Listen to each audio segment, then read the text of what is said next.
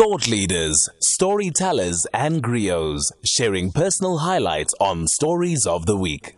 7.33, you are with SFM 104 to 107. And of course, this is the place where we look at small stories, big ideas, massive inspiration. Stories uh, that may not have made the headlines of this week. Stories that go into the second and next week of April that we think uh, are worthwhile looking at. Now, the city is a research, publishing, and placemaking agency, and it is focusing on something which is based on knowledge sharing. On the line, we have have the director of the city, Zahira Asmal. Zahira, thank you so much for joining us. Good morning, Michelle. Good to be with you again. Zahira, talk to us about the project that you are looking at, the knowledge sharing project, which is going to take place at the District 6 Museum Homecoming Centre. So the project is See, um, and the knowledge sharing workshop we hosted last weekend uh, with the District 6 Museum. Uh, we had it in partnership um, and we had a really amazing group of people coming in. We had artists, architects, academics, urbanists, filmmakers, linguists, students, journalists. And what we were discussing was being visible and being present in the city. Are all our histories and all our memories represented in the urban landscape? And then we, we workshopped ways in which we could be present and more visible. Because Cape Town is a colonial city, it doesn't represent everybody's histories. You can walk through the city and be and feel quite isolated, especially as black and brown people in Cape Town. So, so part of the project of See, the application process is it's interesting. You've got uh, some very diverse ways of engaging with people around um, their applications. Tell us about that.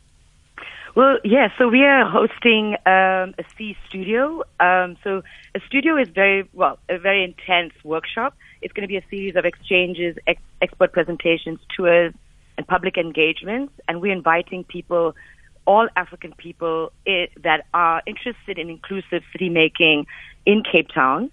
Um, and we're also uh, in collaboration uh, with the Dutch um, government and Dutch institutions because, as you know, they have a history with us.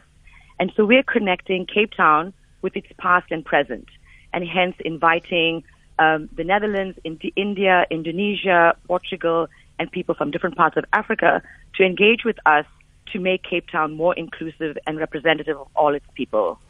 You know, Zahira, one of the things that you focus on in the application and indeed in the conversations that will take place at the workshops is this idea of memory. And I've been thinking a lot about it after reading an amazing article in the New Yorker and there is a, a, a, psychologist or an academic who describes, and I'm quoting her here, the flimsy curtain that separates our imagination and our memory. And what she suggests is that memory is not immutable, that it shrinks and it expands and it's, mm. it's amoeba like. And particularly when we look at a city like Cape Town, we can start to see um, memory also as, as not just history, but as imagination as well. And I wonder if you could just engage in that idea. Well, absolutely. And this is exactly why, in, in my work in particular, I engage with artists, architects, and designers because it is how do you bring form to memory, but also imagination? Because as you know, in a place like South Africa, a lot of people's histories, well, when, well, during colonization, people's cultures were decimated. So how do you memorialize a culture that was decimated? And this is one of the very strong reasons that artists, architects, and designers, urbanists need to come together with people that have these memories because it's been ch- passed, passed on through intergenerational memory. Um, and, and also through conversation and oral histories. How do we engage with these groups of people to bring things in the public imagination and public memory of a place? So even place things that, as you said, um, something that you aspire to be as a nation or as a city or as a community. This is where architects and artists can help with that. Um, to bring that inspiration into being so younger people can go, this is what I am proud of. You know, one of the things of the See project is that you um, are guided, and I loved this when I saw it, and also the images of it on your website as well, of the ethos of something called kintsugi, which is a Japanese yes. art form. Talk yes. to us about Kintsugi and how it works.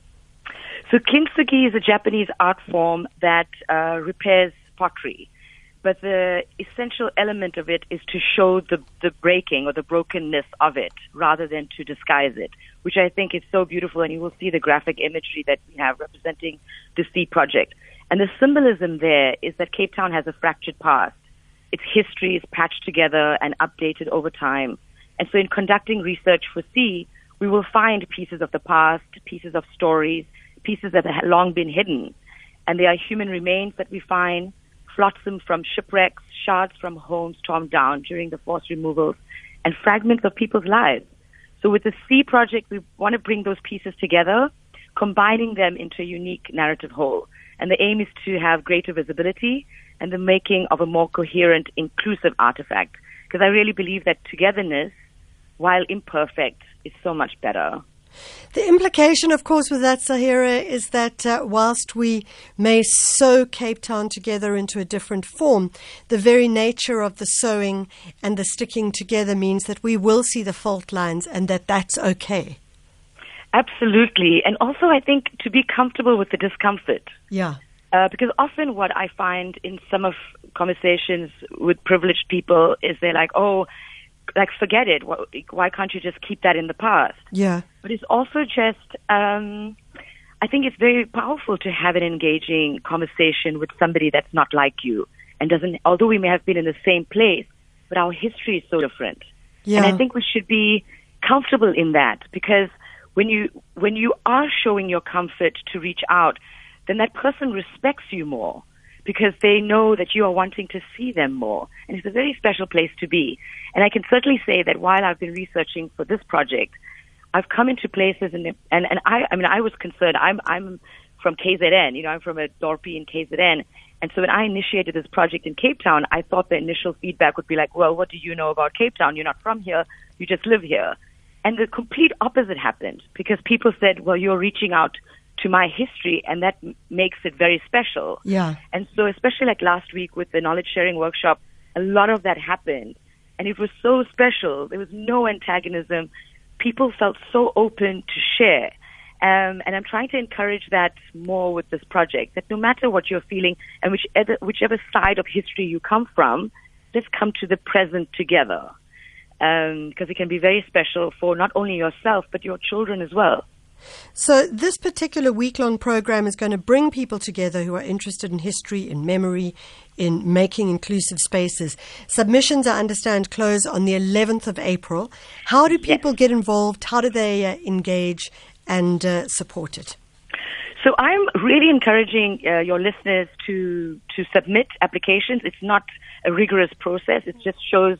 It, it just you just need to integrate in, in um, to in, to express your interest yeah. and tell us how you would like to be involved in the studio. Obviously, we organize everything, we pay for everything, and we're paying for people's participation.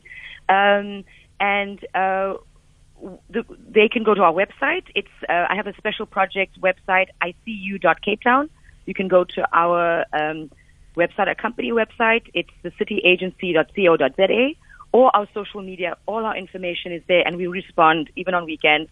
Um, it's the City Agency yeah. on Instagram and on Facebook. And then on Instagram, I see you underscore that CPT. That's our project, um, uh, yeah, Instagram handle. Yeah. And people can go there. All the information to apply is there. And even if you do not make it to the studio because we only have eight spaces for local people, uh, we are looking to put a public program together, obviously COVID compliant, yeah. uh, where if you don't make it in the studio, we'll invite you to be part of the public program where you can share your work along the themes of sea, obviously. Sounds like it's absolutely brilliant. That is Zahira Asmal. She's the director of the cityagency.co.za. And uh, if you want to find out more about the See Studio program, it is week long and it is going to focus on some really interesting conversations around history, memory, the city of Cape Town. And that website is icu.capetown or www.icu.capetown. And you can uh, also um, just go and find out more about uh, the ethos ethos of kintsugi. So kintsugi is this Japanese art form, and kintsugi is spelled K-I-N-S-T-U-G-I. And essentially what it means is that uh, when something breaks and you put it together again, much like a mosaic, uh, the cracks themselves create the very beauty of uh, the putting together. And I think that's a wonderful ethos and a wonderful concept, and certainly one that we could engage with in a far better way and maybe more intrinsic way here in South Africa as